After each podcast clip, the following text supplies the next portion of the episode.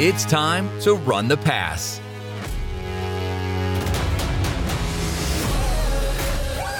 My guest today is Cara Nicoletti. She's a fourth generation butcher. She has Seemore Meats, where they do all sorts of crazy things. We're going to get onto all of that in the show today. But without further ado, uh, welcome Cara Nicoletti. Cara, how are you? I'm good. Thank you for having me. Oh, it's my pleasure. By the way, that's a beautiful tree that you have in the back. I know the people on the, oh, on the show you. can't see it, but it's a fiddle leaf. Um, it's like so old and it's kind of going nuts. But thank you, I appreciate it. it's a it's a good looking tree. Anyway, yeah. um, you know, for for the audience listening in that doesn't know you, can you tell people a little bit about yourself and kind of your background? I know you're, uh, if I'm not mistaken, a fourth generation butcher. Mm-hmm. Yes, um, I am a fourth generation butcher. Um, also have worked in the restaurant industry. Um, started working in restaurants about 17 years ago. I have also published a cookbook, um, which came out in 2015, and I've hosted a couple of shows on Vice Munchies. Um, but most recently, I launched Seemore Meats and Veggies, which is my sausage company. Now, now, correct me if I'm wrong, but it's about a year old now. It's about a year old. We launched uh, in February of 2020. Okay, so you're a fourth generation butcher, correct? Mm-hmm. Yes. And and Seymour's your grandfather. Is that is Seymour's that my grandfather? We we tweaked his name um, from S E Y M O U R to S E E M O R E, but it's he's our he's our mascot and our namesake. so I tried some of the sausages recently, by the way. Oh, good. Uh, yeah, I thought they were really good. So I, I think when I initially saw them, and I was like, uh, you know, I think I I tried the beet one which I honestly yeah. was my favorite one. I'm not sure where it ranks one. in the yeah. in, in, the popularity, but the beet one was my favorite. Um, but the chicken noodle soup one was really good. And you know, the funny thing is, is the chicken noodle soup one. When I tasted, it, was like that's chicken noodle soup. Yeah, it tastes it tastes it tastes just like chicken noodle soup. I started kind of. I mean, I could give you the whole background, but I started making these sausages like 11 or 12 years ago in butcher shops in Brooklyn, um, kind of as a way to help my customers eat a little bit less meat, but also to get the good meat that we were I was cutting. I was cutting whole animals. I wanted to stretch it a little bit further and um, you know, sort of like the old fashioned trick in the meat industry, the dirty trick is fillers. Um, right. And I just kind of was thinking, like, well, what if those fillers were something really good, like vegetables, um, and turn that whole thing on its head uh, to get the good meat to more people at a price point that made sense. Um, and the way that it took off was that they were under the guise of kind of like a meal in a casing. So um, I was making, you know, chicken soup, chicken parm, all that kind of stuff, um, Philly cheesesteak. And Seemore is really the scale up of that operation, which I eventually could not keep doing with only my two hands. So I, I, want to talk a little bit about being a fourth generation butcher. So here's my question: mm-hmm. If I go back and I talk to you when you're 10 years old, what did you want to be when you grew up? Was it a butcher? No, um, I I think I wanted to be I wanted to be an English teacher or a writer for as long as I can remember. Um, but you wrote a you wrote a book. I did. I wrote a cookbook. I I spent a ton of money studying English at NYU. I didn't couldn't didn't need to do that, but um, yeah. I mean, my grandfather was really he did not want this for any of us. Um, it is on my mother's side. And so my mom has two sisters. So Seymour had three daughters. He did not want any of them to cut. And I think when I was a kid, I thought, and even when I was a young adult, I thought that it was because we were girls, we were women. Um, but I think the older I got, the more I realized it's just because it's like, it's really hard. It's a really hard industry. It's brutal. It's hard to make money. The margins are tight. Um, and I think he just he wanted he imagined more for us. So he was not he was he was not encouraging of it growing up. We worked the cash register. We were not allowed to do any cutting. Um, and when I started doing this about 12 years ago, he was like really not happy at first, but um, he is very, very excited about Seemore. I think he's he he didn't like the image of of me cutting for the rest of my life, but this he he really likes, and he's going to be 92 in in August. So wow, yeah, and he's and he, is he still making sausage? No, not anymore. but we still we still always like he still won't let anyone man the grill when we're home for barbecues. It's still still him. He lets me help him, but like yeah, he's still sharp as a tack and he's still he's still the best. so let's let's talk about your early uh, experience working in the shop. What was what was that like? Um, were you you said you were just working the cash register, but at some point you had to have been exposed to some of the butchery work. Yeah. Oh, we, we were exposed to it all the time. I mean, we saw it firsthand all the time. Um, my grandpa's like the cutting room. We called it the stinky room because it smelled. I mean, butcher shops have a smell. Um, we called it the stinky room when we were growing up, and there was sort of like this little glass window on the door, and we would peek in and look at everything. We saw all the bodies of, of beef and pork coming in on the rails. Um, they had a, a rail system that you know the animals would come in through from the trucks. They'd hook them from the trucks and and go into the shop, and um, so we saw all of it. And I I think it's really interesting as a kid. Like it was something. In some ways, it makes you more sensitive to where your food is coming from but then in some ways it also like feel like it sort of gave me this mental block of like okay well there's animals and then there's food um in a way that like some of my peers didn't really have. I never experimented with vegetarianism um even though i mo- i don't really eat very much meat now. I've never been a full on vegetarian but yeah we we saw everything growing up um and you know it it was just kind of a normal part of life. I think my sisters and my cousins, we all went in separate. Every single one of them experimented with vegetarianism at some point, except for me. I was always the one that was like the most curious about what was going on. So, uh, at what point do you step into the butcher stop to to start to start cutting meat and to start experimenting with it? Did you start in in your family's butcher shop, or did you go work somewhere else first? No, yeah, I, I never was able to work in my family shop. Um, which is a shame, but I think my grandpa sold it on purpose so that we couldn't do that. Um, but so I was working in restaurants. I had moved to New York about 17 years ago to go to school at NYU, and I was working in coffee shops and restaurants, um, kind of like to pay my way through school. And I really was very focused on the amount of like waste that I was seeing in food prep um, because it had been drilled into my head from such a young age that like you don't waste anything on the animal. Like I remember my great grandpa going, he used to go into the cutting room at the end of the day and they have like the scrap buckets at the end of the table and he would like, you know, he was the sweetest, sweetest man. He wasn't doing it in any mean way, but he would sort of inspect the scrap buckets and say, like, you could have used this, you could have used this, you could have gotten more meat off of this. Um, so I was really focused on, I just was noticing a lot of, of food waste in the restaurants I was working in, um, even if it was cafes. So I decided I wanted to kind of recommit myself to butchery. Um, I guess it was about 12 years ago. It was 2009. That's 12 years mm-hmm. ago, right?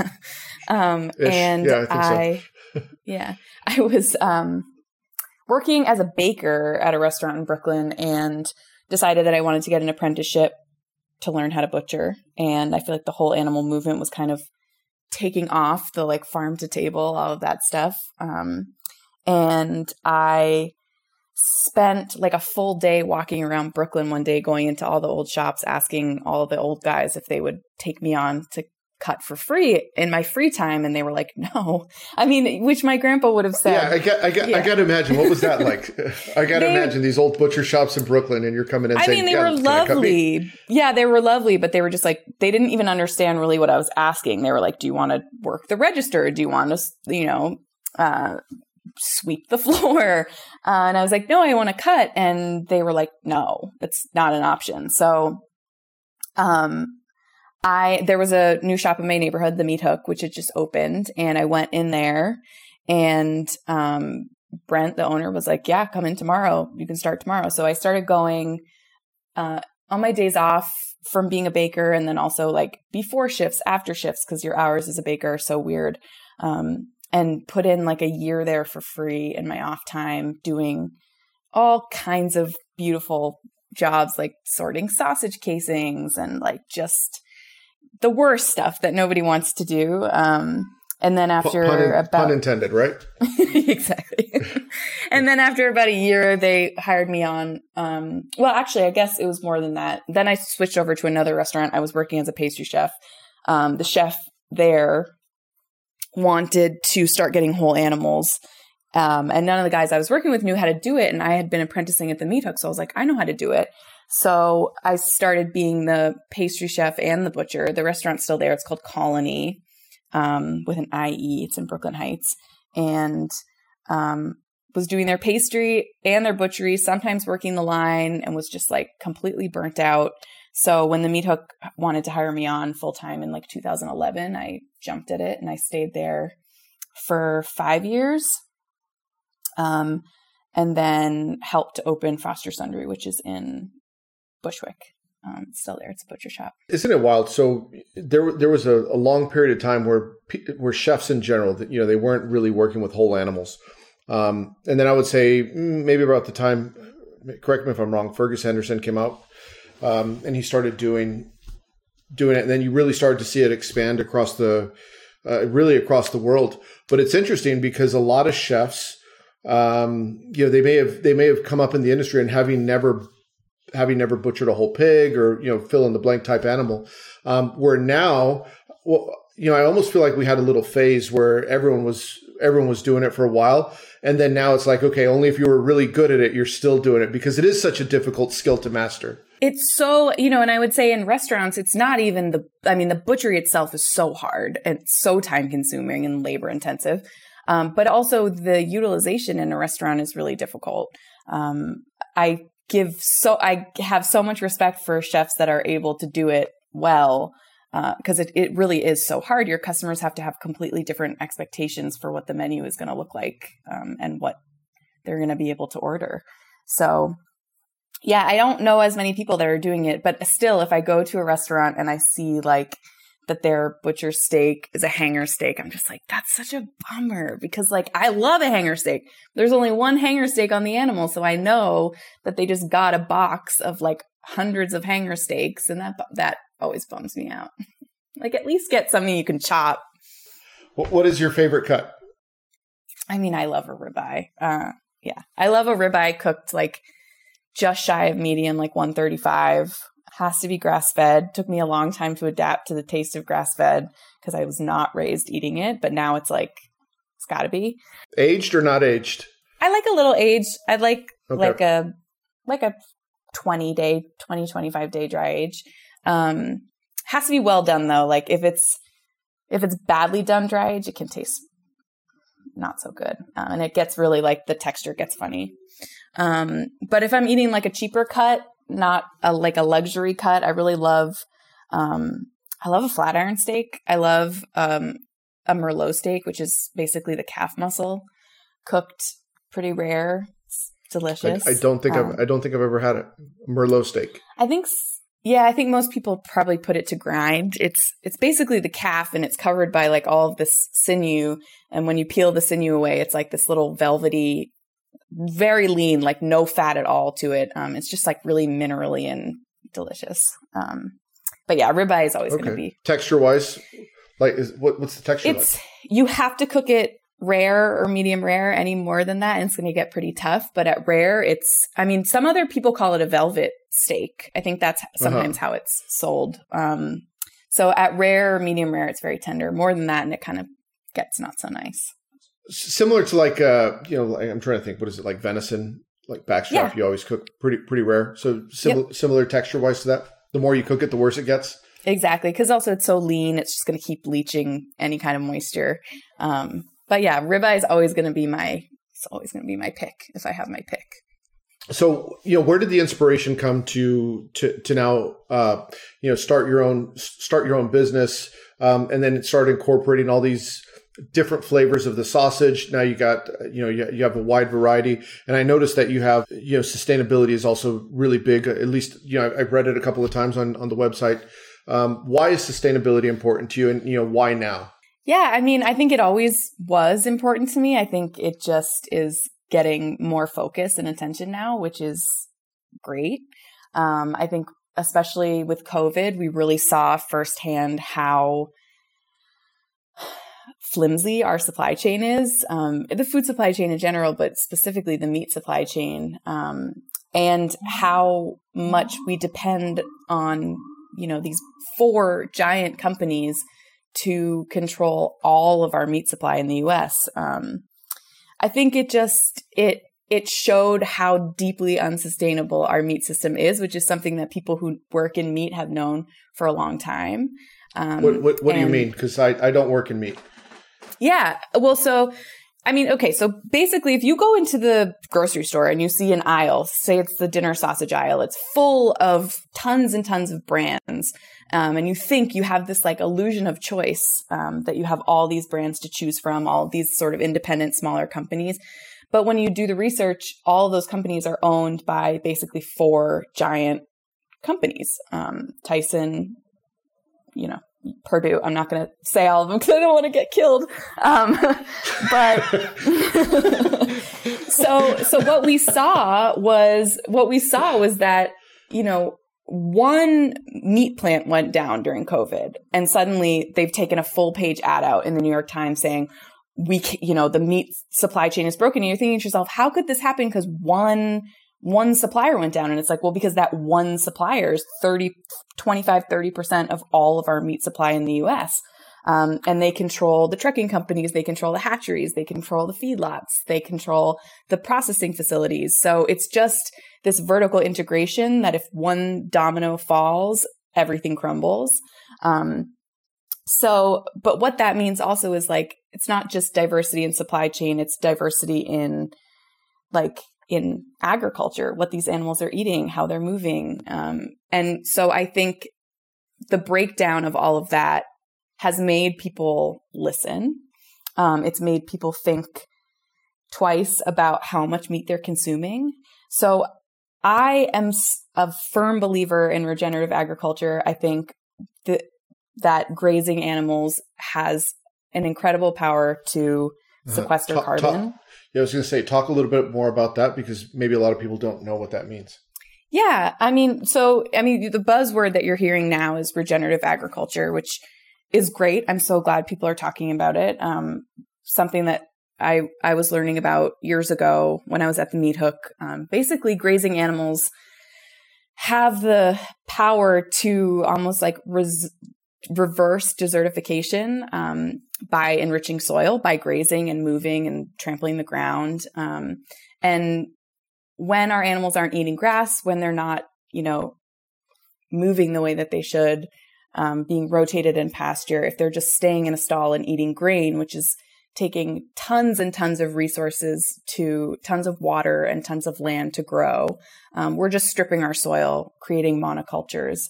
And like it's just not it's it's just not sustainable. So we are using great humanely raised meat. The reason i'm saying to eat less of it is just because it is clear that we can't keep up with the demand um, and do it in a responsible way in the us like we've proven that there's no way to keep up with our with our demand in a way that is good for the earth. So my thought process was just like you don't have to give up meat entirely, but just eat good meat, eat a little bit less of it. Give the farmers a breath of fresh air to like take some time and catch up. Um, and don't go all in on, you know, one solution or the other. Like going all in on plant based, that's just going to create more monocropping and no soil diversity. So, yeah, just diversity across the supply chain is going to help our our meat supply chain a lot. do, where does seafood fall into that with you? I am totally ignorant on seafood. I'll be 100% honest with that. Uh, like, to me, they're completely different things. My grandpa growing up, we had seafood in the shop. Uh, I've never, I mean, I've cut seafood in restaurants, but it's never been like my focus. I always, um, I, I depend on the professionals for that. so there's not, there's not going to be like a, a salmon sausage coming soon? No. And actually, I was so surprised how many people asked me that? Um, it was not a question that I was anticipating having to answer, but I'm not. I'm not going. There. I'm not going to do it. I don't know. Maybe maybe it's maybe it's a future business. I'm I'm just kidding. Yeah, the thing that's the thing that's hard for me about seafood is that it's changing all the time in a way that like land grazing animals aren't. Like one week, one month, one fish will be really sustainable to eat, and then the next month it's overfished, and so it's it's a lot more alive, um, a lot more moving parts than in land agriculture. No, no. Correct me if I'm wrong. You're are you, you're from Boston, correct? Yes. Yeah. Grew up there. I grew up there. My grandpa's shop was originally in the north end of Boston, and then later moved to Newton, Massachusetts. Um, and then I moved to New York 17 years ago to go to school. I never left. so, uh, you know, I, have I've only been to Boston once, and I went to the North End. Yeah. And uh, you know, I walked into this small Italian restaurant, and and you know, I just remember the person I was with, like, oh, it's the best Italian food, and I looked at the menu, I was like, it looks. It looks pretty basic. Like I've seen this basic. stuff everywhere. Yeah. Uh, but when I had it, it really was the best Italian food I've ever had. I, can't, I wish I could remember the name of the place. It was so good. It doesn't even matter, honestly. Like, so I haven't been back in a in a long time to eat, but our little Italy, the North End is still great. And it's funny because like my name is Cara Nicoletti. My dad is Italian, but my mom's side, the butcher side is all Jewish. So, um, my grandpa's shop was called Solet's. Um, they, their, I think their name when they came over from Ellis Island was like Solutsky or something, but they sort of opened the shop in this very Italian area. Um, so they changed their name to kind of blend in a little bit more. And they all were kosher. They all kept kosher, um, but they did not cut kosher because they were like, we're in an Italian neighborhood and God forgives. um, so they were they were cutting pork all day, cutting sort of non kosher meat all day, and then if they wanted meat to eat at night, they'd have to go to the kosher shop and spend money on it. um, but yeah, it's a great, it's still a great neighborhood, and his shop is now a restaurant called Neptune Oyster, which is like I think one of the best restaurants in Boston. So how does uh what what, what was your favorite spot growing up there in the North End? Oh God, I don't even remember honestly. What, like the, there's the, a place there with the cannolis that's that's oh, famous. There's a line out the door. Mike's, Mike's Pastry, yes, yeah. Mike's Pastries. it's yeah, good. It's good. Yeah, yeah. I mean, I have very fond memories of of the North End, and it's that street, Salem Street, where my grandpa's shop was, um, was cobbled I don't know. I can't remember. If, I think it still is, but there was like some, I'm going to get this story wrong. He tells me the story all the time, but like up until like the 60s, cars weren't allowed to go down that road because it was like a historic road or something. And so they would have to get their meat deliveries on a horse and cart, like, like into the oh, 60s. Um, yeah, the, the the cart driver's name was Andy and his horse's name was Stupid. That's all I remember. Easy. Yes. Poor horse. I know. Um, so you opened up your business during the pandemic. Is that correct? Sure did. Yeah. Right, we, right at the beginning of it? We launched, uh, I think, two weeks exactly before the entire world shut down. So I'd been wanting to make this company happen for you know 10 years and then waited uh, until so what what were you thinking when you know you just get your company launched and then all of a sudden everyone's on lockdown? I mean it was it was a nightmare specifically because of the way we watched um, the meat supply chain dissolve. Um, we fared really really well in the pandemic. We were like 97% on time and full throughout uh, and I think that is in part because I, my partner Ariel and I spent really a year, more than a year, um, just being really, really careful about all the partners that we were working with. All, and that's like, you know, not just the farmers, but also the people in the production facility, the people that are making like the bands and making our dry ice, just making sure that, that like, cause I, I was raised in my adult life in the meat industry hearing a lot about animal welfare, but knowing that there was a lot of really messed up stuff in terms of human welfare that was going on. Um, so we worked really hard to like get to know all of our suppliers and it helped us a lot because they were already treating their employees really well and they shut down when they needed to and they gave people time off when they needed to and we kind of just kept running. So in some ways, I mean, it was really hard because we weren't able to demo like a normal company. I think we had two demos and they were like wildly successful and then the world shut down.